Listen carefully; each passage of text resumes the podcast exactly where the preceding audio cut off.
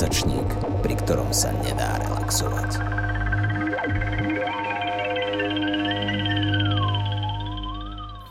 V nedelu 2. oktobra sa udiala dopravná nehoda v centre Bratislavy, pri ktorej zomrelo 5 ľudí a viacero bolo zranených. Vodičovi, ktorý narazil do zostávky Zolchova, namerali 1,6 promile v krvi. Tragická udalosť vyvolala v spoločnosti ostré reakcie. Igor Matovič tvrdí, že jediná cesta je zavedenie exemplárnych trestov za alkohol za volantom a plánuje na najbližšej koaličnej rade navrhnúť, aby vozidla vodičov s jedným a viac promile alkoholu v krvi prepadli štátu. Ja som Sasi Moran a dnes prišiel do vynimočnej epizódy Kapitolox hovoriť o drogovej politike a zvyšovaní trestov v súvislosti s udalosťou na Zachovej Jakub Popík. Jakub je Európsky magister ľudských práv a demokratizácie, doktorát na Sociologickom ústave Slovenskej akadémie vied, poradca pre drogovú politiku, zamestnanie Slovenského národného strediska pre ľudské práva a predseda občanského združenia Harm Reduction Institute. Môžete si ho vypočuť tiež v podcastoch No práve a Triezva drogová politika. Ahojte.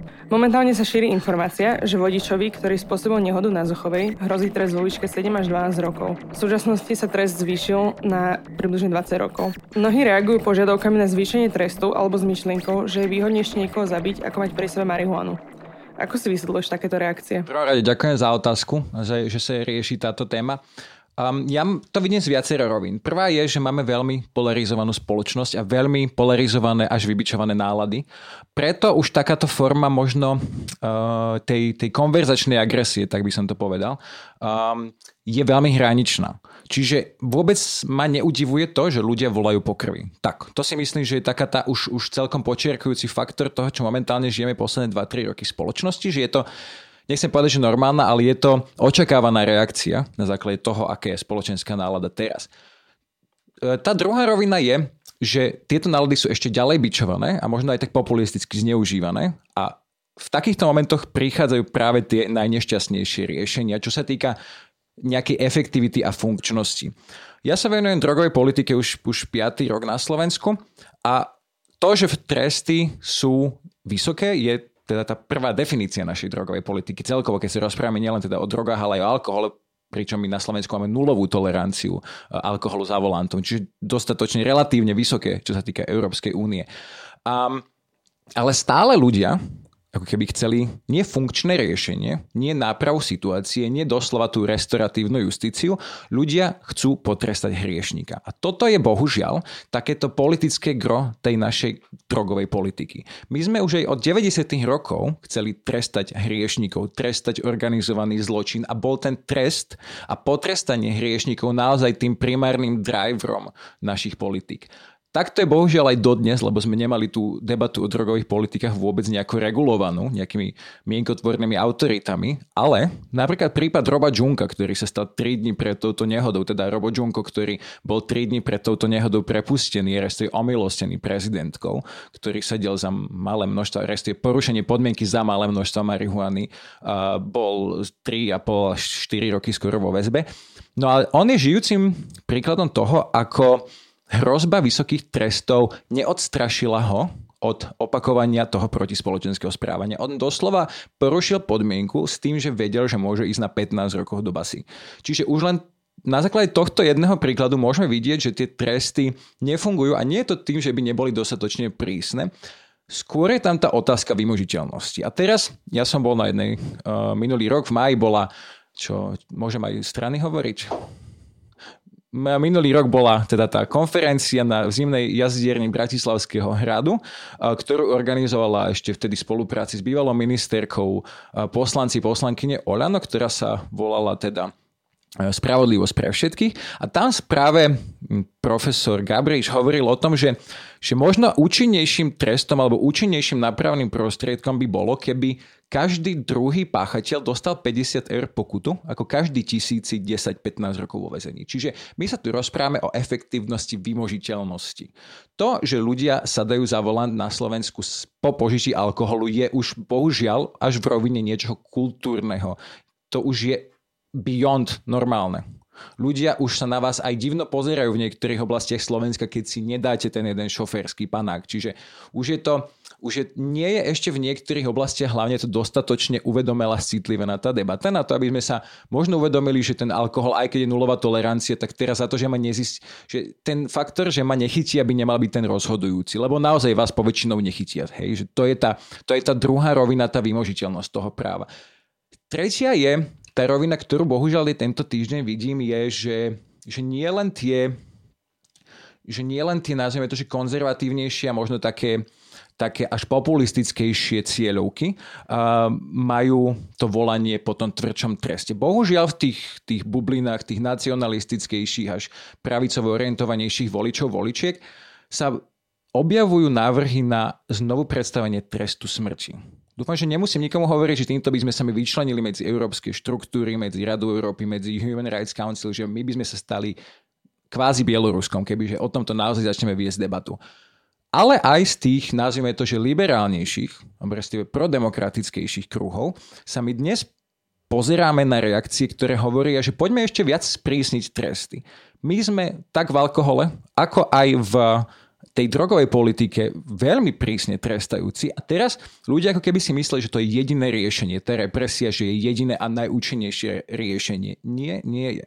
Bohužiaľ, trochu sme zaslepení tým, poviem to, až, až hnevom a túžbou po pomste, ktorá v našej kultúre je podmienená aj teda výchovou k nenávideniu hriechu, tak to poviem, veľmi tak ideologicky a nábožensky že prvou našou, našim cieľom nie je pomoc, alebo možno tá restauratívna justícia, akože odstránenie újmy a respektíve náprava do pôvodného stavu, návrat, ale je ten trest. A toto si myslím, že je chore na našej spoločnosti a tento týždeň to ukázal veľmi, veľmi dosť. Nás nezaujíma, že to je drahé trestať, že to nefunguje. Nás zaujíma, že ten človek bude trpieť. A toto je prvá tá prízma, ktorá na Slovensku potrebuje byť zmenená, keď sa majú sfunkčniť ochranné mechanizmy, či v alkoholových alebo v drogových politikách. Čiže to, že Igor Matovič hovorí o o tom, že ideme zhabávať auta, ešte viac tým prilieva benzín do ohňa toho hnevu. A toto nie len, že ďalej polarizuje spoločnosť, ale je to ešte aj nefunkčný prostriedok, ktorý má toľko legislatívnych a praktických implementačných dier, že to je podľa mňa človeku, ktorý sa na to dlhšie ako na 3 sekundy zapozera, to musí prísť ako absolútna hovadina. Čiže asi tieto tri roviny vidím tento týždeň najviac. Ľudia sa pozerajú, ako hovoríš, na tú nehodu ako niečo, čo by malo byť potrestané a nie ako niečo, čo by sme, čomu by sme mali zabrániť v budúcnosti. A nepozerajú sa na to, že aké my vieme, že sú metódy zabraňovania takýmto veciam a čo my vieme, že sú vedecky podložené, že, že čo vlastne funguje a čo nefunguje a skôr, ako hovoríš, sa zamerávajú na ten hnev na toho páchateľa. Ako si myslíš, že by mala vyzerať spravodlivosť v tomto prípade? Ja som zastanca spravodlivosti v zmysle restauratívnej justície. Spravodlivosť je tiež veľmi politicky zneužiteľný pojem. Toto dúfam, že vidíme aj posledné 2-3 roky. Pre mňa je spravodlivosť uh, nielen teda na základe nejakých vymedzených, vymedzených legislatívnych noriem, na ktorých sa spoločnosť zhodne, lebo spoločnosť, keď prepačte je hlúpa, tak sa zhodne na hlúpych normách, keď nie je nejako nejako sfunkč, respektíve nejako obmedzovaná alebo nejako vedená. Čiže pre mňa nie je tá legitimita tej normy alebo tej spravodlivosti alebo možno ten facebookového hlasovania doslova až možno to linčovanie, že toto pre mňa nie je spravodlivosť, táto ľudová spravodlivosť. Spravodlivosť by mala byť nielen teda na základe legitimity, ale aj na základe legality. A my, keďže sme súčasťou európskych štruktúr, Napríklad už aplikujeme aj ľudskoprávne medzinárodné dokumenty, Charta základných práv Európskej únie, Všeobecná deklarácia ľudských práv a mohol by som ísť takto ďalej. Čiže pre mňa v prvom rade je, že spravodlivosť bude dozerať nie na ten trest ako prvoradu, prvorady cieľ našich politik a pomstu a možno represiu a odstrašenie, lebo v tomto duchu si nemyslím, že sloboda a spravodlivosť môžu nejako existovať dobre v tom duchu strachu. Ale pre mňa je naozaj dôležitá tá, tá efektivita a to, akú zmenu tá norma dosahuje. Restíve, že ako, ako sa mení správanie na základe na nejakých sociálnych mechanizmov. Či už je to legislatíva, represie, či už je to prevencia, vzdelávanie, pyraktivizmus a tak ďalej. Čiže v tomto konkrétnom prípade spravodlivosť. No, človek, ktorý už naozaj aj na základe nejakého platného práva, proste, že, že vieme, že je nulová tolerancia, človek stále, dokonca sa objavujú uh, správy, že ten človek pil celý deň a stále proste išiel. Že to nebolo nejako, že tesne tú hranicu minul. Čiže on pravdepodobne pri opakovanom vedomí uh, si myslel, že ten alkohol nie je problém. Čiže v prvom rade si myslím, že, že je potrebné, aby tá spravodlivosť zahrňala aj nejakú formu liečenia. Hej, že pre toho konkrétneho človeka, áno, a pozerá sa na tú cestu prízmu, že ako aj tomuto človeku pomôcť. Tomu, ktorý je vinný z zabitia, usmrtenia piatich ľudí. Čiže prvá vec je, či to tomu človeku pomôže. Keď bude 20 rokov doživotne vo väzení, no tak sa možno naplní tá naša požiadavka na trest. Tak sa možno naplní tá spoločenská objednávka na, na, obs, na uh, označenie hriešnika, ale nemyslím si nutne, že pre tú osobu je ešte nejaká šanca na resocializáciu. A teda teraz, keď sa pozrieme, že, že prvá, prvá vec toho rozsudku by mala byť pre tú osobu, druhá vec by mala byť pre tie obete a tretia možno pre nejakú spoločnosť. No, ako pomôže doživotný trest týmto obetiam? Ak je sám o sebe jediným krokom, ktorý bude následovať, myslím si, že nepomôže. Čiže ak Jediné, čo sa stane na základe tejto nehody, že človek pôjde na 25 rokov do väzenia a nezmenia sa nejako tie mechanizmy, ktoré zjavne nefungujú na ochranu tých, tých obetí, tak si myslím, že sme zlyhali v prístupe k spravodlivosti. Tretia vec je, ako to je možno pre ďalších páchateľov a pre ďalšie subjekty, ktoré by sa takéhoto správania mohli dopustiť. Tu už si myslím, že to domnenka o odstrašení nefunguje a ani nikdy nefungovala. Ja si myslím, že, že presne ako som na začiatku povedal, že bolo by asi lepšie, keby sme mali nejaký efektívnejší výmoži- systém vymožiteľnosti, že každé druhé auto, alebo respektíve, ako sa teraz rozpráva o tých technológiách, že človek sadne do auta z auta mu z volantu mu vybehne hadička a keď ne, dokiaľ nenafúka 0,0, tak mu nenaštartuje. Ja vidím možno budúcnosť v takýchto veciach, aby už tie prostriedky mali zabezpečený nejaký kontrolný mechanizmus na to, aby človek naozaj sa nedalo zlúčiť opitosť a šoferovanie, alebo respektíve požitie alkoholu a šoferovanie. Tretia vec je, ja si myslím, že práve aj tie krajiny, ktoré majú možno nenulovú toleranciu pri alkohole, pri šoferovaní, lepšie si vychovajú toho občana, občianstvo, občianky, a k tomu, aby sa to nezneužívalo, aby to naozaj nešlo do nebezpečných rovín. Čiže v Amerike, keď máte dva drinky povolené, je to veľmi subjektívna hodnota samozrejme, lebo väčšiemu človeku dva drinky spravia menej ako menšiemu človeku. V Luxembursku máte 0,5 do nejakej pokuty, 0,8 do ďalšej pokuty, ale máte veľmi širšie cesty. Hej, že teraz sa poďme baviť možno v tom duchu, že jednou rukou ber, druhou dávaj.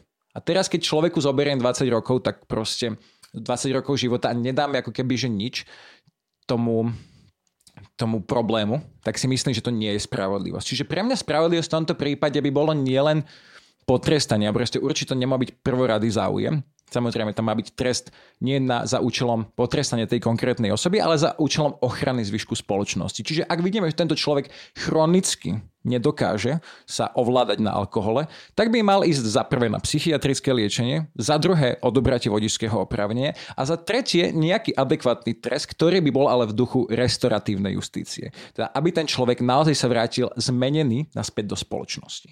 Ja si nemyslím, že človek, ktorý proste pod doživotí, tam už akože pri doživotnom treste alebo pri 20-ročnom treste pre osoby staršie, už tam tá restoratívna funkcia podľa mňa je úplne že, že, že bezpredmetná. Čiže pre mňa spravodlivosť v tomto konkrétnom prípade by bolo nejaký adekvátny restoratívny trest uh, pre toho pachateľa, nejaké protiplnenie aj vo forme nemajetkovej újmy uh, zo stran- pre, pre tie obete, respektíve pre pozostalých, pozostalých príbuzných týchto obetí. A za tretie, zvyšovanie celos, celoslovenského povedomia o tejto téme, aj teda v tom duchu jednou rukou ber, druhou dávaj my si myslím, že sme veľmi zlyhali v tej prevencii a v čom zlyhávame sú alternatívy. Ja nehovorím, že teda v Bratislave zrovna človek nemá možnosť si zavolať taxík alebo zavolať si proste nastúpiť na nočnú MHD a odviesť sa bezpečne kam chce. Dokonca človek z jeho postavení, z jeho peniazmi túto možnosť má dostupnú fyzi- e, fyzicky aj finančne, hej. Že tam, tam by problém nemal byť, ale bohužiaľ to nemajú všetci ľudia na Slovensku a mohli by sme možno začať rozmýšľať týmto smerom. Že OK, tak dáme možno nočné autobusy zadarmo. Aj nehovorím, že toto by bolo dobré riešenie, ale poskytovať alternatívy, aby sme ľuďom povedali, že tak nie, nemusíte naozaj tú možnosť ísť autom využívať, keď pijete. Hej, že pre mňa je toto tá spravodlivosť e, rozmýšľať tak vizionársky a možno e, viacej do tej restoratívnej časti spravodlivosti.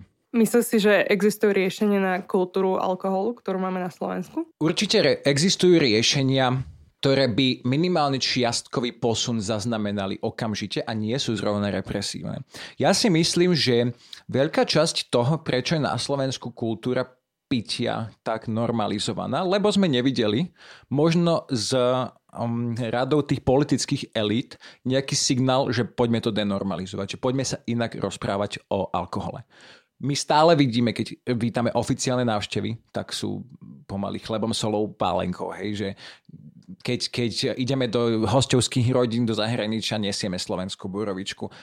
A teraz ako keby sme mali, mali sme problém dať nejakú alternatívu, že naozaj to otupovanie mysle je to, čo sme na Slovensku najlepšie. Ja viem, že my si z toho strašne robíme srandu a preto si myslím, že akékoľvek riešenie by bolo predostrané, tak zaberie veľa času a nebude to iba jedno riešenie, ktoré by to posunulo.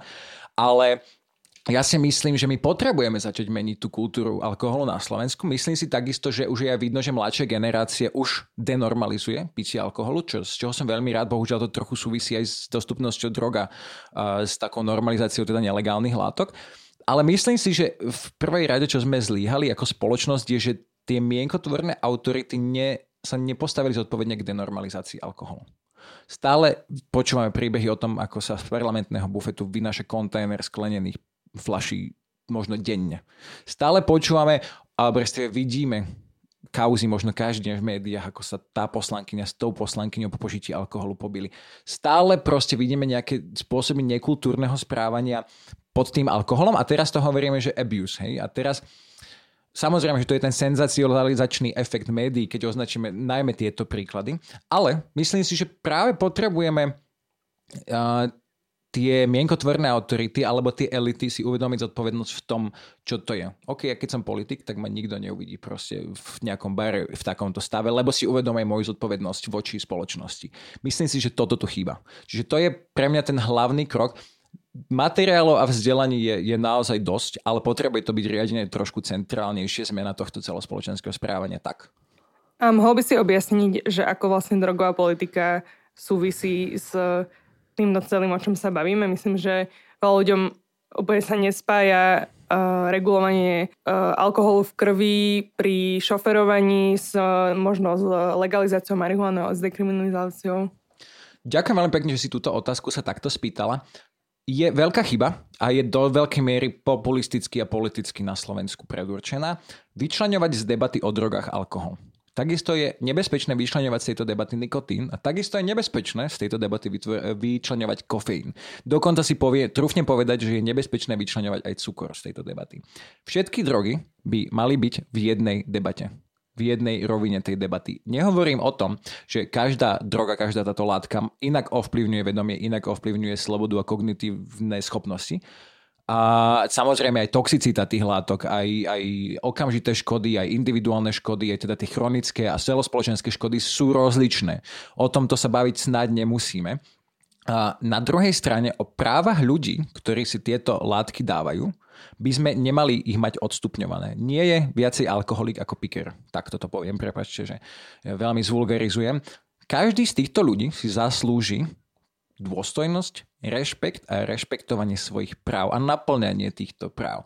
A teraz my tým, nie my, ale generácia, ktorá začala s tou vojnou proti drogám, ktorá rozdelila politickým rozhodnutím látky na regulované a na látky neregulované. Lebo my sa bavíme v rovine toho, že alkohol je najškodlivejšia droga a jednou z častí jeho škodlivosti je práve jeho legalita a respektíve veľa z tých újm e, spôsobuje práve jeho legalita. Napríklad normalizácia alkoholu. Na Slovensku, keďže ho máme vysoko normalizovaný, tak aj tie štatistiky e, abuzovania, respektíve zneužívania alkoholu sú naozaj vyššie, lebo nemáme mechanizmus, ktorý by tu možno stigmu tlačil. Tie kriminálne látky, ktoré možno majú nižšiu toxicitu, um, a možno aj menšiu celkovú škodlivosť, či individuálnu alebo celospoločenskú, sú práve stigmatizované kvôli tomu, že sú postavené mimo zákon. A tu je to, sa dostávame do veľmi populistických vôd. Problémom je, že toto rozhodnutie bolo, bolo veľmi rasovo, etnicky a triedne uh, motivované. Tento týždeň vyšiel článok s bývalým riaditeľom Drug Enforcement Agency v Amerike, Um, teda akože drogovej, protidrogovej agentúry, ktorý priznal, že celá vojna proti drogám bola podmienená rasovými a triednými a, a rasovými a etnickými uh, stigmami a predsudkami. Čo to znamená? Napríklad stop and frisk policies, ktoré zaviedol bývalý, bývalý guvernér, bývalý primátor New Yorku, uh, boli uh, cieľené na to, aby sa bojovalo proti, proti užívaniu a malému malopredaju drog. Najviac sa cielili tie policajné akcie na chudobnejšie komunity, kde bola akože tá domnienka výskytu zločinu vyššia, ale väčšina z nich boli afroamerické a latinské komunity, ktoré ešte viacej podporovali ten narratív a ešte viacej boli prehlbované takouto štvanicou proti menšinám. A toto tento systém, keď sa z Ameriky preniesol na z USA, keď sa preniesol na pôdu OSN a neskôr sa diseminoval v rôznych podobách do zvyšného západného sveta, aj východného samozrejme, tak nie v každom prípade na Slovensku my ten rasový eh, podton nevidíme ale stále tam vidíme ten sociálny podton. Stále vieme, že na Slovensku by človek nepodal prvú pomoc, keby vidí predávkovaného človeka z Pentagonu, alebo predávkového človeka na ulici. Alebo človeka, ktorý má nejaký záchvat a má možno nejaké špinavšie oblečenie. Takémuto človeku by, si dovolím trúfnuť, bežný občan na Slovensku nepomohol na ulici. Hej? A toto je taký ten samonaplňajúci sa kruh tej, z toho sociálneho vylúčenia. Ako náhle je niekto chudobný, má menej mechanizmov na pomoc pri tom nebezpečenstve drog. Má menšie sociálne inklúzie, má menej dostupnosti sociálnych programov, dostupnosti vzdelávania, dostupnosť zdravotnej starostlivosti a mohli by sme ísť takto ďalej. A predsa sú tie rizika väčšie ako pri ľuďoch, ktorí už tak už tak poviem, že, že tých, tých voličov Sasky napríklad, ktorí si povedia, že to je moja vec, čo si ja robím so svojím telom, také ten liberálny pohľad na slobodu, ktorí vlastne, že úplne z iného pohľadu sa pozerajú na tú dekriminalizáciu drog, lebo je to ich sloboda a oni si myslia, že im to neškodí a že to škodí iba takým tým ľuďom na ulici. Nie, im škodí, že nie len drogy, ale možno aj tá ich štartovacia čiara, to ich prostredie, má oveľa väčšie rizika pre nich v tej kombinácii ako drogy samotné. Čiže takisto alkohol pre človeka, ktorý je z nižšieho sociálneho prostredia alebo z horšieho sociálneho zázemia, nemá rodinu, nemá kontakty a tak ďalej, bude väčším rizikom ako človek, ktorý proste síce pije pravidelne, ale pije v malých množstvách. Hej, že ktorý si, to použijem slovo, ošefuje sám na základe nejakých informovaných rozhodnutí to užívanie. Čiže aj tak alkohol, ako aj iné nelegálne látky, a iné drogy, či legálne, či nelegálne, musia byť v jednej debate, lebo sú na Slovensku veľmi spojené práve s tou sociálnou politikou, ktorá by teda sa mala týkať každého. A teda aj tie rizika, aj tie slobody, aj tie práva, ktoré sa vlastne okolo drog, drog skloňujú, sú, sú veľmi závislé od toho, uh, z akého prostredia vychádzajú. Naozaj my vieme, že drogy, či je to alkohol, či, či nelegálne látky, užívajú ľudia zo všetkých kútov Slovenska, zo všetkých spoločenských vrstiev. A nemôžeme sa teda tváriť, že ten drogový problém je naozaj izolovaný len na ten Pentagon, len na ten Luník alebo na tie naozaj vylúčené komunity. Takisto, dokonca by som povedal, že viacej užívajú ľudia z tých bratislavských výkonných manažerských kancelárií, tam je teda akože problém s kokainom, ktorý už je dopodrobne rozobraný, možno nie až tak vnímaný. A takisto máme možno problémy s tými sekanými borovičkami z dedinskej krčmy niekde v Prievidzi. Čiže tie problémy sú tu v každom kúte a mali by sme ich riešiť uh, možno nejakým komplexnejším riešením, ako akože zakázať alebo povoliť na základe nejakého politického rozhodnutia. Toto nefungovalo. Máme 60-ročný experiment vojny proti drogám, ktorý nefunguje, ktorý svoj cieľ odstrániť drogy zo spoločnosti nesplnil. A ani ho nesplní a dokonca ešte vzniklo ďalšie rizika, Vidíme, že alkohol, keď bol uh, zakázaný v tých 30 20 rokoch minulého storočia, prekvital organizovaný zločin, bohužiaľ sa prehlbila korupcia, sociálne rozdiely a tak ďalej. To sú všetko následky kriminalizácie uh, trhu. Naopak si viem predstaviť, že v tom postprohybičnom svete, ktorý už niektoré, v postprohybičných systémoch, ktoré niektoré krajiny už zavádzajú, aj napriek tomu, že stále platia tie medzinárodné dohovory 1961, 71, 88, ktoré rámcovali naše terajšie drogové politiky, ja si myslím, že už, či už je to Kolumbia, Kanada, Uruguay, začínajú chápať ten eh, problém vojny proti drogám, akože vojna proti drogám zlyhala. A teraz my sa poďme prestať sústrediť na to drug-centric, alebo respektíve, že, uh, jak sme hovorili, že prvoradým účinkom je trest. Prvoradým centrom a pozornosťou, prvoradým smerovaním našich politik by mali byť práve tie práva a ochrana nielen práv jednotlivca, ale aj práv spoločnosti, či už je to hodnota verejného zdravia, či už je to um, nejaká individuálna sloboda. To by mal byť fokus našich politik a to sa posledné roky naozaj mení. asi toľko k tomu. Ty si spomínal aj to, že, že vlastne v USA teraz uh, vyšlo najavo, že tie uh, drogové politiky boli veľmi formované nejakými rasovými predsudkami alebo aj systematickým rasizmom a uh, mám pocit, že si spomínal, že, že na Slovensku až tak toto nevidíme, ale tým, tým že hovoríš, že vlastne vylúčené komunity sú viacej, uh, viacej v nebezpečí toho, že ich život nejakým spôsobom bude negatívne ovplyvnený drogami a tak ďalej, že vlastne všetky tieto marginalizované skupiny, tak vlastne rómske komunity vždy patria do tých marginalizovaných skupín, že? Uh, áno, napríklad v Maďarsku sa národná debata o drogách rozvinula práve cez ten uhol toluénov marginalizovaných rómskych komunitách. Toto je problém, ktorý máme aj my na Slovensku. Všetky OZ, ktoré pracujú v týchto komunitách, vám to potvrdia, že teda napríklad bolo veľká móda cez koronu si namačať rúška, aj teda deti si namačali rúška do toluenu a celý deň teda vdychovali. Čo už nie je otázka, či je niečo dostupné. Toluen je legálna látka, hej. Tam sme zlyhali v prevencii, tam sme zlyhali vo vzdelávaní.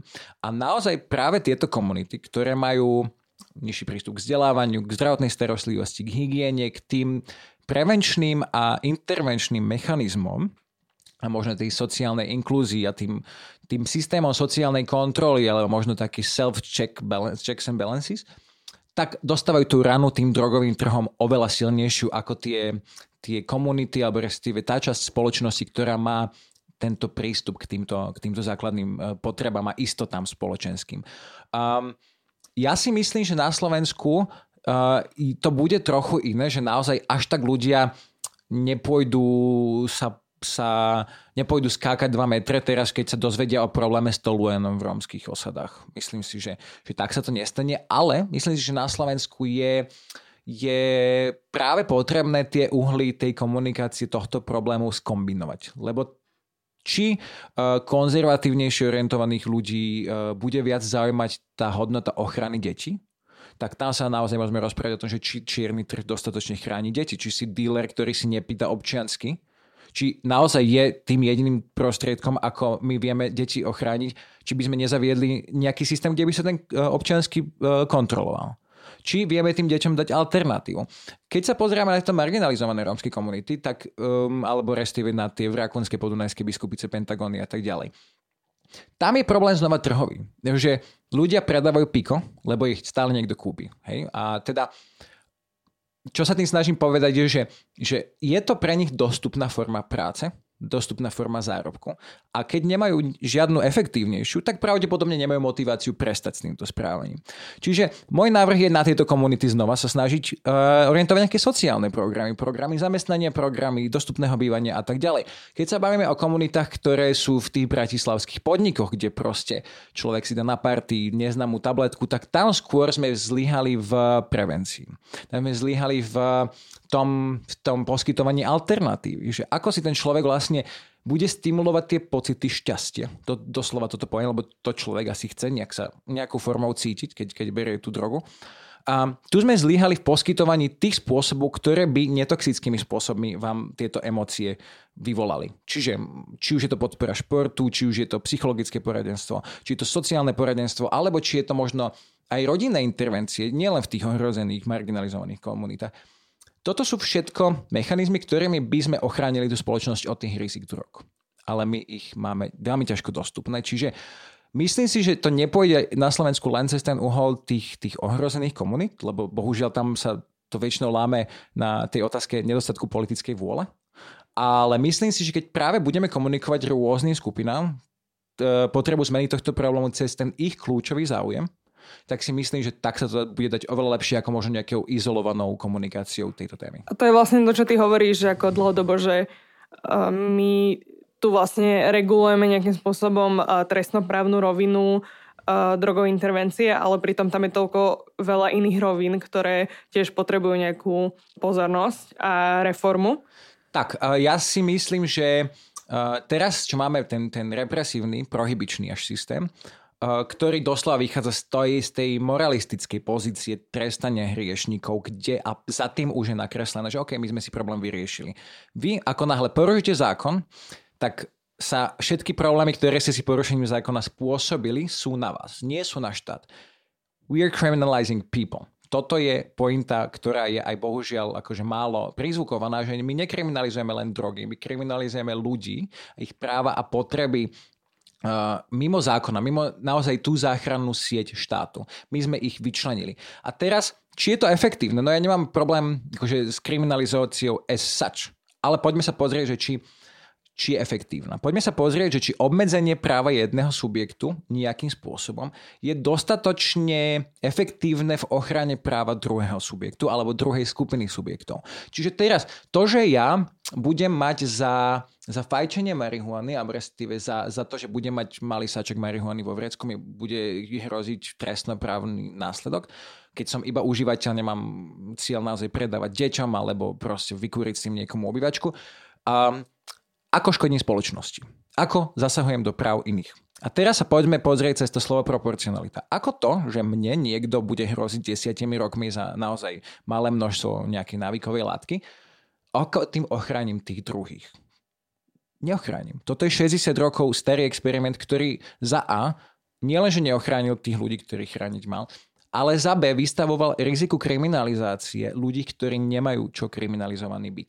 A Hovorili sme tu o tom, že či je to efektívne. Poďme sa o tom rozprávať aj z tej možno kapitalistickej stránky. Či je to dostatočne fiskálne zodpovedné trestať. Nie, nie. Na Slovensku je 50 eur plus minus uh, väzenie na človeka na deň. Tak, čo je 15 tisíc niečo eur za rok. Uh, European Harm Reduction Association mala štúdiu z roku 2018, volala sa Cost of Criminalization a na Slovensku presne to bolo uh, okolo 15 tisíc eur na rok tie harm reduction programy, ktoré sú v, v Portugalsku, stoja na rok 2700-2800 eur. Čiže to je, sú, fungujú a je to petina z ceny, šestina ceny, s ktorou my na Slovensku míňame. Čiže ak už by sme sa cez to pozerali nie cez tú rovinu empatie, ľudských práv a sociálnej kohézie, alebo akokoľvek to mám nazvať, keď sa na to pozeráme čisto cez Excel, tak kriminalizácia je plýtvanie peňazí. Ja nehovorím, že kriminalizovať nemáme. Napríklad ľudia, ktorí stále budú tlačiť uh, látky pred školou. Stále, ktorí budú dávať niekomu do drinku bez ich zvolenia um, drogu. Ja si myslím, že tu naozaj tá kriminalizácia by mala byť ochranným mechanizmom. Takisto si myslím, že človek, ktorý nie je napríklad závislí ľudia, by mali byť trošku akože v prvom rade liečení a trestaní akože v druhom rade, že keď naozaj má ten problém ale kriminalizácia nie je funkčné riešenie na univerzálnej úrovni. Tak. A mohol by si vysvetliť uh, v prvom rade, že čo vlastne znamená harm reduction a že ako vlastne vyzerajú tie politiky v Portugalsku? Harm reduction v tom oficiálnom preklade sa to volajú politiky znižovania negatívnych újm drog. Uh, tu by som možno dal takú vsúku. Doktor Karl Hart má pekný TED Talk, ktorý poznáte, ktorý nepoznáte. Odporúčam si vygoogliť, aj teda sa vyjadruje k tejto téme, aj napísal knižku Drug Use for Grown-ups. A on už hovorí, že harm reduction ako pojem je zastaralý. Lebo implicitne hovoríme, že drogy sú zlé. Čo nie je pravda. To je znova niečo, predsudok, ktorý je zažitý z tej z tej vojny proti drogám, že drogy sú zlé, lebo nám to tak povedali. My možno nevieme všetky informácie, my vieme, že drogy sú zlé. On už hovorí, že je nebezpečné nahrádzať ten, ten že je nebezpečné hovoriť o drogách ako o zlom, lebo vlastne zanedbáme všetky tie pozitívne, či už medicínske, rekreačné, psychologické, terapeutické účinky aj hospodárske samozrejme, ale musíme hovoriť pri politikách uh, v rovine nie harm reduction, ale v rovine, v rovine happiness and health. Čiže my by sme mali, a ja viem, že je to v štátnych politikách veľmi ťažko merateľný ukazovateľ šťastie, ale mohlo by sme sa mali na to sústrediť. Či ten človek je šťastný, či sa cíti dobre v týchto politikách, či naozaj sa cíti ohrozený tým, že si len chce zapáliť a teraz štát má na ňo naozaj tú páku 15 rokov väzenia. Toto si myslím, že spôsobuje človeku viac paranoje ako pokoja, ako bezpečia. A to je ten pocit, ktorý proste potrebujeme mať pri užívaní látok, ktoré menia vedomie. Či už je to alkohol, napríklad e, taký širší koncept volá sa, že e, Safe Consumption Room. To je jeden z harm reduction typov. Vo viacerých krajinách sa to v nejakých formách osvedčilo. Napríklad vo Francúzsku fungujú miestnosti, kde si užívateľe heroínu injekční dojdu do bezpečného medicínskeho sterilného prostredia, ktoré mimo dohľadu verejnosti, si dojdu teda pichnutú svoju dávku čistou, ne, nepoužitou ihlou.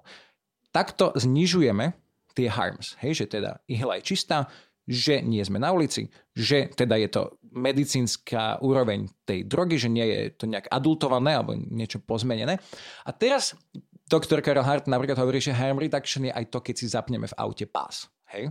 Že teda bezpečnostný pás by mal nám spraviť tú prevenciu, ktorá by nám akože namiesto rozbitej hlavy spravila len zlomenú kľúčnú kosť. Hej, že harm reduction. Nehovoríme harm elimination, lebo to je veľmi utopická, veľmi nereálna, veľmi nereálna myšlienka, že ono by bolo tých škôd nula, kebyže vieme žiť vo svete, kde nie sú žiadne drogy, ale v takom svete nežijeme. Drogy sa dostanú aj tam, kde ľudia na ňu sú není pripravení, aj tam, kde ľudia s nimi nesúhlasia, aby tam boli, aj tam, kde do tých skupín, kde by nemali čo robiť, čo sú, čo sú teda mladiství, čo sú rizikové marginalizované skupiny. Čo sa teda teraz snažím povedať je, že, že ten cieľ tej prohibície nevyšiel odstrániť drogy.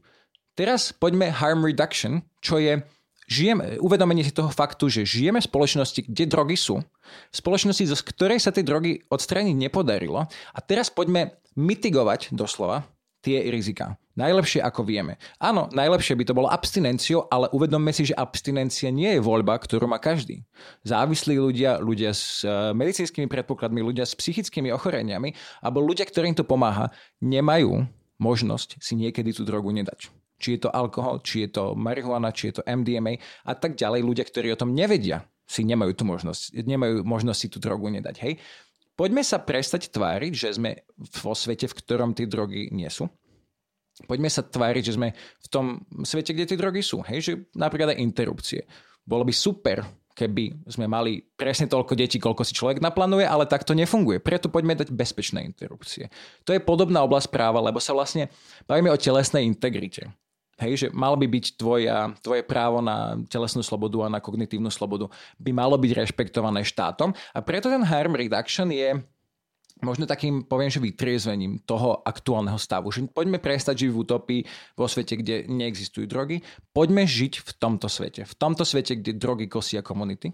V tomto svete, kde drogy podporujú neregulované, podporujú korupciu, čierny trh a tak ďalej, lebo harm reduction napríklad by bola dekriminalizácia aj v tom, že by štát neprichádzalo peniaze, teda harm štátu.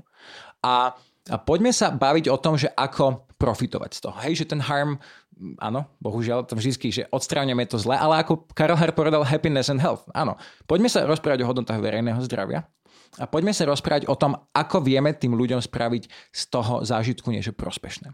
Tak. Mňa by zaujímalo, že podľa čoho na Slovensku rozdielame niektoré drogy na legálne a niektoré na nelegálne a zároveň ako to súvisí s tým, že eh, existuje ten právny koncept, že vlastne tresty by mali byť nejakým spôsobom, že ich môžeme očakávať. Mm. Že, že vieme si predstaviť, že keď niečo spravíme, takže aký za to asi trest bude a že či je to teda trestné alebo nie je to trestné.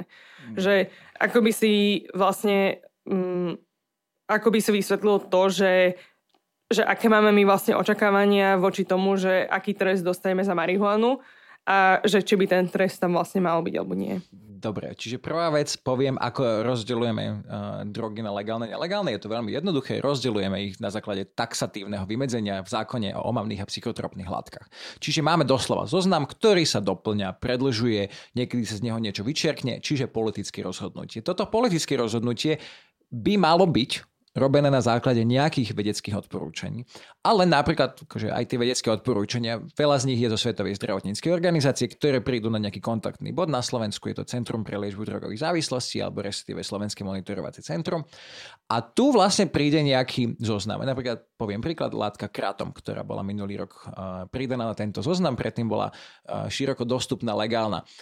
A teraz napríklad v tom zistení Svetovej zdravotníckej organizácie, respektíve v tom odporúčaní bolo, že že v, má nejaké rizika táto látka, ale je väčšia krimin, je, bolo by asi posilnené riziko kriminalizáciou. A ešte je tam taká vetička, nemáme dostatok dát na úplné konkluzív akože odpovede. Hej. Čo slovenská politika robí, je, že keď nemáme dostatok dát, tak to proste tam dáme. Hej? Lebo už máme toľko na tom liste, že že príliš sa tým zaoberať nebudeme. A teraz poviem bohužiaľ takú veľmi šmut, smutný fun fact z tohoto, že v, by ste očakávali, že na ten zoznam budú pribúdať látky, ktoré si preskomali ľudia s, so zdravotným vzdelaním, s medicínskym. Bohužiaľ, sa často stáva, že niektoré látky sa dostanú na ten zoznam kvôli tomu, že sa objavili v kriminálnych štatistikách ministerstva vnútra. Nechcem to teraz vulgarizovať, poviem to veľmi zjednodušene. Čo vie hasič o škodlivosti látok omamných? Čo vie policajt o škodlivosti látok?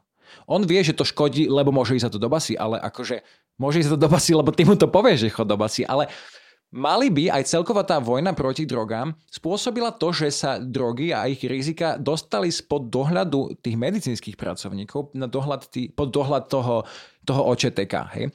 A teda teraz, že, že ako sa tie látky stávajú legálnym, nelegálnym, lebo je to politické rozhodnutie a nie nutne v rovine v rovine politicky odbornej debaty, ale v rovine toho, že kto je na, na čele ministerstva vnútra, kto je v vláde, aké máme teda, uh, aké máme štátne politiky. Bohužiaľ aj slovenské súdy, aj slovenské OČTK sú obmedzované štátnou politikou, ktorá stále je tvorená na pôde parlamentu. A teda teraz, keď sa pýtala na ten princíp predvydateľnosti, um, a to je to, akože akú, aký trest trestnosti môžeme očakávať. Um, tu je to veľmi čierna voda. Lebo napríklad my sa, keď si kúpi človek 1 gram marihuany, nevie väčšinou, čo v ňom je. Zaplatí za neho 10 eur, teda keď ho kúpuje v tom, v tom ich jednotkových baleniach, aspoň teda tak sa to uh, uvádza, že toto sú streetové ceny. Ale v skutočnosti, napríklad bol ten prípad z Najvyššieho súdu Slovenskej republiky, 2 gramy hašišu, ktoré proste boli aj podľa policajných štatistík ohodnotené nákupnou cenou 26 eur ale keďže tie tabulky zohľadňujú u nás nie len gramáž, ale aj podiel THC, tak vyšlo z toho 91 účinných dávok z 2 gramov e, hašišu. To znamená, že už súd vtedy páchateľovi povedal, že keď máte 91 dávok niečoho, čo je na čiernom trhu predajné, vy to môžete predať za hodnotu tých 91 jednorazových dávok, čo už vám vychádza slušné finančné obohatenie.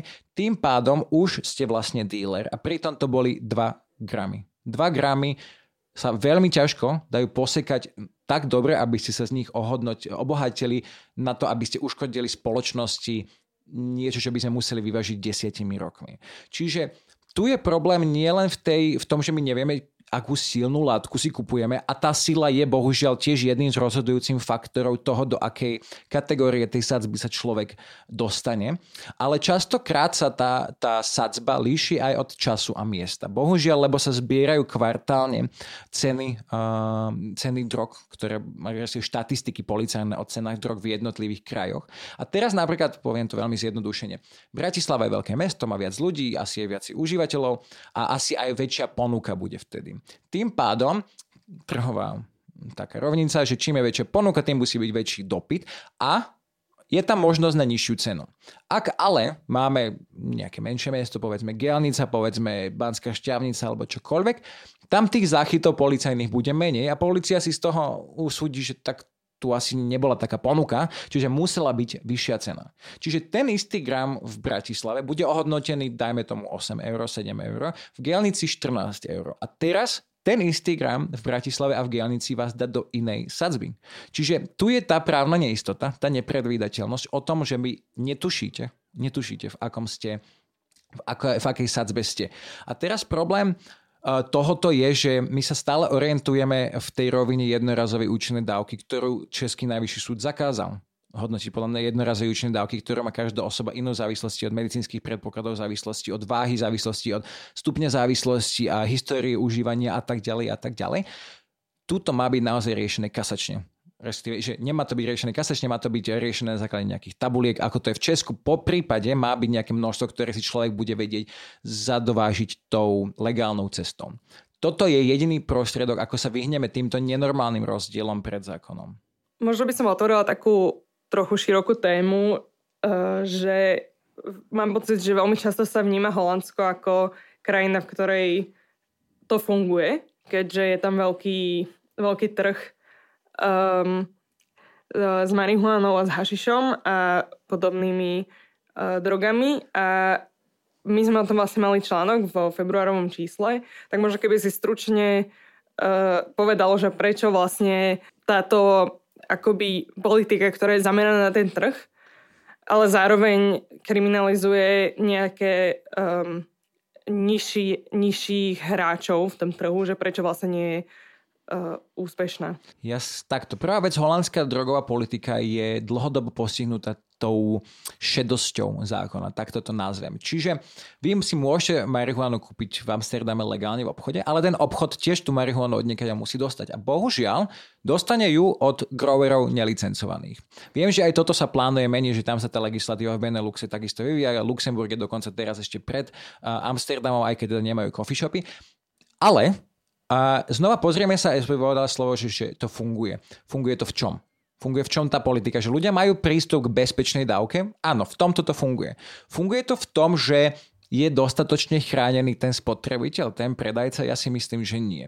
Že je dostatočne nejaká tá debata ohľadom nebezpečenstva drog. Dokonca si poviem, že je to, ota- že je to opačne, lebo Stále to normalizuje, stále to tie rizika drog akože sú tam prítomné, ale aspoň je vyriešený ten problém, že nejaká časť toho zisku ide do štátnej pokladne a môže sa venovať na riešenie týchto problémov. Čiže áno, nejaké časti to rieši, ale nie je to, je to, že far from perfect, hej.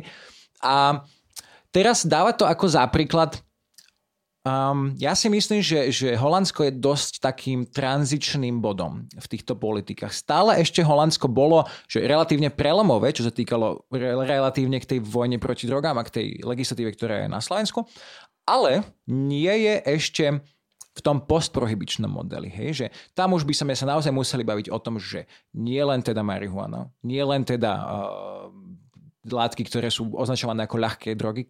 Pojem, toto slovenské právo tento pojem nepozná. Ale už by sme sa museli baviť o nejakej komplexnejšej úprave. Museli by sme sa baviť o nastavení zmluvných vzťahov e, s growermi. Museli by sme sa baviť o tom, a, aká je reklama. Museli by sme sa baviť o tom, ako je, a, ako je nejaké také, že, že poburovanie verejnosti, že kde sú tie zóny užívania. To je dobrý príklad je Barcelona, že tam sú vyčlenené zóny, kde sa môže fajčiť, zóny, kde sa nemôže fajčiť. A teraz už sa to krok po kroku mení, nie len v Holandsku. Dovolím si povedať, že sú krajiny, ktoré aj, aj sa komplexnejšie pozerajú na tento problém. Holandsko naozaj bola len tá krajina, ktorá veľmi tú, tú čiastku toho, teda, že poďme dostupné bezpeč, miesta bezpečného užívania, to sú tie coffee shopy doslova. Hej, niekto, kto mi tam skontroluje občiansky, niekto, kto mi povie, že OK, tak tebe už netreba a niekto, kto mi povie o kvalite toho produktu. Hej, že toto je tam naozaj lepšie ako na našom trhu. Ak sa ale bavíme o tom, že aké vedľajšie škody to spôsobilo, tak ich je naozaj viacej ako, ako to možno zvonku vyzerá. Ja by som možno ešte dodala, že jeden profesor na univerzite v Tilburgu, doktor Spapens, tak on vlastne hovorí o tom, on je expert na drogovú politiku, často sa vyjadruje do televízie, do médií a on hovorí o tom, že, že vlastne tam je tiež ten rasový aspekt uh, tej uh, kriminalizácie marihuany, uh, kedy vlastne uh, holandská policia má nejaké právomoci na to, aby zastavila človeka a robila mu problémy za to, že má pri sebe uh, nejaký množstvo marihuany, ale práve tým, že sú tam tie, uh, ten systematický rasizmus a takéto tá história kolonializmu a tak ďalej, tak vlastne tí ľudia, ktorí sú postihovaní takýmito policajnými zásahmi, sú práve mladí černosí Áno. a ľudia iných rás uh, ako bielých. A ďalšia vec je, že vlastne tí uh, growery sú veľmi často z Maroka, uh, migrujú z Maroka aj nelegálne do Holandska, keďže uh, je taká jasná vec celkom, že, že v Holandsku sa outdoor nevypestuje. Takže outdoory sa pestujú v Maroku a vlastne tí uh, growery v, Marek, v Maroku sú vlastne postihovaní za to, oni vlastne robia nelegálnu činnosť, ale vlastne tí uh, holandskí majiteľi a coffee shopov, hlavne coffee shopových sietí, tak oni z toho majú strašné prachy. Áno, tento faktor je bohužiaľ vidieť na americkom trhu teraz, ktorý trošku je prekomercionalizovaný a je veľmi pekne porovnať s kanadským trhom. To je samozrejme väčšia téma, ale je veľké riziko pri látkach, ktoré, o ktoré ľudia majú záujem, jednoznačne si treba povedať, že drogy ľudia záujem majú, že ich budú chcieť viacej. A teraz to nie je dobré, aby sa ten, tá ponuka ani ten dopyt exponenciálne stále stúpal. Musí v nejakom bode byť obmedzený, lebo stále sú to látky, ktoré môžu uškodiť. A teraz už napríklad sa bavíme o tom v Amerike, či je dostatočne inkluzívny trh. Hej? Že, že v Kanade dosť najväčší rozdiel bolo, že, že Kanada bola bottom-up policies, keď sa legalizovali a Uruguay boli top-down policies. To je taký, že, že hlavný rozdiel. V Amerike to bola trochu kombinácia. Obidva tieto modely majú nejaké rizika bottom-up approach, teda že vybudujeme tie, tie siete predajcov, tie siete distribútorov, vybudujeme na základe tých grassroot, uh, grassroot organizácií, ľudí, ktorí napríklad aj bývali díleri, ľudia, ktorí boli nespravodlivo odsudení za bývalej legislatívy. Keď týchto všetkých participatívne do toho procesu zahrnieme, tak je väčšia šanca kvázi poraziť ten čierny trh. V Kanade sa to podarilo e, výdavkami, respektíve e, získami z, z legálneho trhu po 4 rokoch toho modelu legalizačného, tak sa podarilo prebiť zisky čiernemu trhu a to je veľmi dôležité. V Amerike naopak sa už ten trh zaplavil takými možno aj niekedy že neatraktívnymi produktami a tak korporátne sa k tomu pristupuje, že častokrát práve tí ľudia, ktorí najviac e, boli postihovaní kvôli vojne proti drogám, sú ešte viac nevyhodňovaní. Napríklad nie je dostatočná inklúzia žien alebo afroameričanov na, na, trhu, na trhu s marihuanou. A je veľmi teraz hlúpe sledovať reklamy prepačte, že tak poviem, ženy typu Gwyneth Paltrow, hej, ktoré si proste influencerky potrebujú uh, väčšinou teda biele influencerky potrebujú hovoriť, ako nám to Sweat Lodge pomáha a ešte robiť také medicínske klémy, ktoré sú veľmi vzdialené od pravdy. Zatiaľ, čo vo vedľajšom štáte sedia tisícky afroameričanov diskriminovaných za marihuanu. Za niečo, čo naozaj bolo ešte, že dneska sa na tom milionári vznikajú v Amerike a naozaj tie tie marginalizované komunity, tie rizikové skupiny na tom ešte viacej sú ohrozované. A to je, to je presne trošku bohužiaľ aj, aj dôsledkom toho kapitalistického modelu, že tuto by sme naozaj sa nemali pozerať len primárne na zisk, keď hovoríme o legalizácii, preto ani nemám rád to slovo legalizácia a dekriminalizácia, lebo ľudia si predtým predstavujú niečo že veľmi iné, ako to naozaj znamená. Ja hovorím o slove regulácia. My potrebujeme regulovať trh tak, aby za prvé bola neviditeľná ruka otlačená od detí, od rizikových skupín a za druhé, aby ten trh sa dokázal aj nejak sám rozvíjať a byť prospešný, lebo áno, v konečnom dôsledku nám peniaze, ktoré by mohli ísť do štátnej kasy, idú na čierny trh, kde teda znova sa e, zatáčajú do toho kolotoča korupcie, násilia a, a vojnových možno až konfliktov, tak ako to vidíme v Mexiku. Načrol si tú tému, že reklama, tak ma zaujímalo, že čo si myslíš o, o slovenskej regulácii reklamy na drogy, konkrétne možno aj ten cukor a káva. Um, alkohol hlavne? No hlavne alkohol. Je, ja mám veľký problém s tým, ako je to veľmi dostupné a ešte normalizované a ešte teraz sa ideme tváriť, že detský influencer um, patrí do reklamy a ešte sa tvárime, že on vlastne chcel harm reduction a že sa dištancuje od užívania alkoholu. Dištancujem sa od užívania alkoholu tým, že poskytne svoju tvár reklame na alkohol. Ja si myslím, že máme veľmi zle opačne nastavené mechanizmy kontroly reklamy na Slovensku. Mám problém s tým, že pri zastávke pri škole je na whisky uh, veľká reklama a že tam je najmenším písmom, aké je dostupné v tom fonte, je napísané, že píte zodpovedne od 18. Toto nestačí. Takisto si myslím, že teraz poviem taký okružný príklad, je, neviem, také, ja to volám, že washwashing, tak uh, uh, všeobecnejšia, všeobecnejší ekvivalent pinkwashingu a, a greenwashingu. Hej, že teraz poďme sa tváriť spoločensky zodpovedne, pričom tlačíme nebezpečný, spoločensky nebezpečný produkt v, napríklad Heineken v Afrike sponzoruje školské autobusy. Ale dovezie nás síce akože z tých o, dedín vás, vás dovezie, ale vlastne každý vidí, že je to Heineken pivo, poďme piť, kde to akože pácha brutálne škody na tej spoločnosti. Teraz si toto poďme preložiť do toho slovenského konceptu.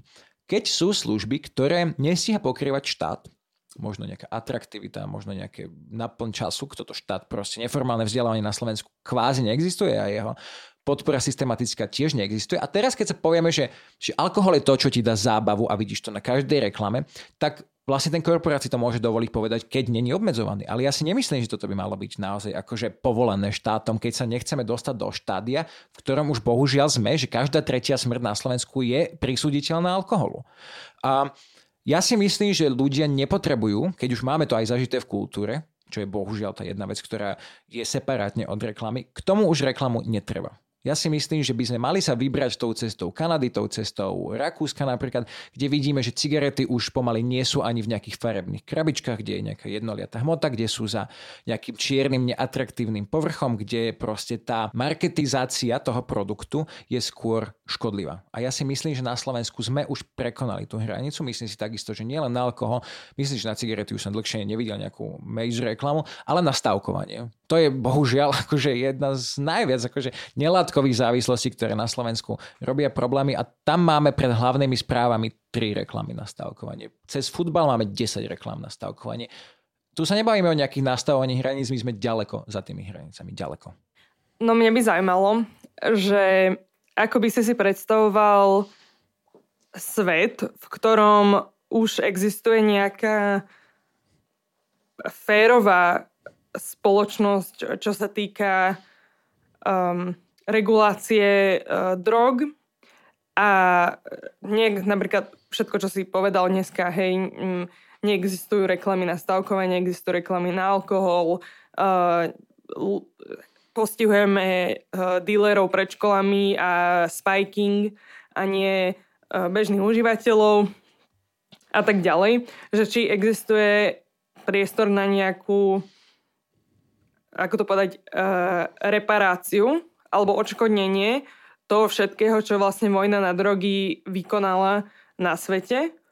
A napríklad uh, je to vidno v USA, kde niektoré štáty um, alebo aj veľká časť štátov legalizoval marihuanu, ale stále máme, ale majú oni, stále majú uh, vo väzeniach strašne veľké množstvo hlavne afroameričanov, latinoameričanov američaniek, ktorí a ktoré sedia vo väzení za úplne malé množstvo marihuany, alebo aj väčšie, ale stále legálne množstvo marihuany, ktoré teraz v podstate uh, sú veľmi ziskové, existuje okolo nich veľký trh, je to veľmi populárne, používajú sa na rôzne účely aj na rekreačné, nie iba na medicínske. Ďakujem aj za túto otázku. Um, bohužiaľ sa s týmto stretávam aj na Slovensku. Hlavne teda, keď sa rozprávam s, so súdcami, alebo s súdkyňami súdnymi úradníkmi, ktorí vám povedia, že ja ani nechcem, aby to bolo zlegalizované, lebo by sme museli otvoriť stovky až tisícky konaní. Lebo, a teraz naozaj to tak až vulgárne musím povedať, že by štát bol príliš zaťažený ja tomuto nerozumiem. Keď sa rozprávame o prístupe k nejakým právam a teraz jediné, prečo tie práva nesprístupníme je, lebo aby sme nemali príliš veľa roboty, príde mi to nechutné. Príde mi to naozaj nechutné. Uh, druhá vec je, niektoré štáty v Amerike už keď legalizovali, napríklad New York, malo taký, že hromadný expungement. Ja neviem, či slovenské slovo, slovenský jazyk pozná nejaký ekvivalent, ktorý bol dostatočný, že či výma z trestu, ale na Slovensku by to znamenalo vlastne znovu otvorenie konaní, ktoré by teda boli súdené podľa novej legislatívy. A teraz, čo bolo tento týždeň aj, aj návrh na ústavný súd, ktorý podali teda súdcovia a súdkyne z okresného súdu Bratislava 4, by znamenal, ak by teda ústavný súd rozhodol o protiústavnosti toho paragrafu 172, by znamenalo znovu otvorenie stoviek a možno tisícok prípadov. A teraz máme to spraviť? No máme, lebo presne dosiahneme tú spravodlivosť. Čiže ja poviem až tak, mňa nezaujíma, že bude mať z toho ten súdca viac práce. Toto nie je otázkou toho jednotlivca, ktorý tam stále je v tej base. My by sme mali toto poskytnúť. To je chyba systému, nie je chyba toho človeka, čo v, tém, v tom väzení sedí. Um, ešte ako si povedala, že uh, napadol mi taký, taký vý, výraz, respektíve výrok uh, Kofiho Anana, bývalého generálneho tajomníka OSN, ktorý povedal, že drogy zničili veľa životov, ale zlé drogové politiky zničili oveľa viac. Čiže možno aj toľko by som na, na konci dnešného dňa chcel povedať, že uh, naozaj to, že ten človek je neférovo v tej base, je, je pravda akože pre stovky tisícky až sto tisícky ľudí, možno po celej Európe. A teraz chceme, aby túto hrôzu mali ďalší ľudia. Tie, na Slovensku sa bavíme pri marihuane o 50 tisíc ľuďoch denne, čo fajčia na Slovensku. Chceme, aby títo ľudia boli takisto neférovi. Ešte teda jeden posledný výraz. Martin Poliačik, teda človek, ktorý sa snažil túto tému otvárať na Slovensku možno ako jeden z prvých, povedal, že za za, drogou, za vojnu proti drogám sa budeme jedného dňa hambiť podobne ako sa hambíme dnes za holokaust. Ja si myslím, že toto vôbec nie je prehnané tvrdenie, že toto nám príde od 10-15 rokov, keď už tá téma sociálnej spravodlivosti bude možno nejakým zažitejším konceptom našej spoločnosti, že naozaj si uvedomíme, že toto bola hrozná hovadina. Myslím si, že možno je to aj taký understatement, že hrozná hovadina. Ale ďakujem, že si prišiel a že si povedal, uh, že si porozprával o tejto téme, že si nás dovzdelal tak uvidíme sa na budúce. Ďakujem, ak budete mať záujem o nejaké ďalšie vzdelávanie, neváhajte ma kontaktovať cez kanály Triezva drogová politika alebo Harm Reduction Institute. Ďakujem veľmi pekne a budem dúfať teda, že Slovensko je naozaj na Prahu zmien, ktoré pomôžu a nie len teda toho moralizovania. Ďakujem veľmi pekne a teda ďakujem ktorý, všetkým, ktorí nás dopočúvali až sem. Ďakujeme, majte sa. Počúvali ste Capitalx, podcast angažovaného mesačníka Kapitál, ktorého vznik podporila Rosa Luxemburg Stiftung so zastúpením v Českej republike. Viac článkov nájdete na webovej stránke www.kapital.noviny.sk, kde nás môžete podporiť napríklad objednaním predplatného. Za čo vám vopred ďakujem.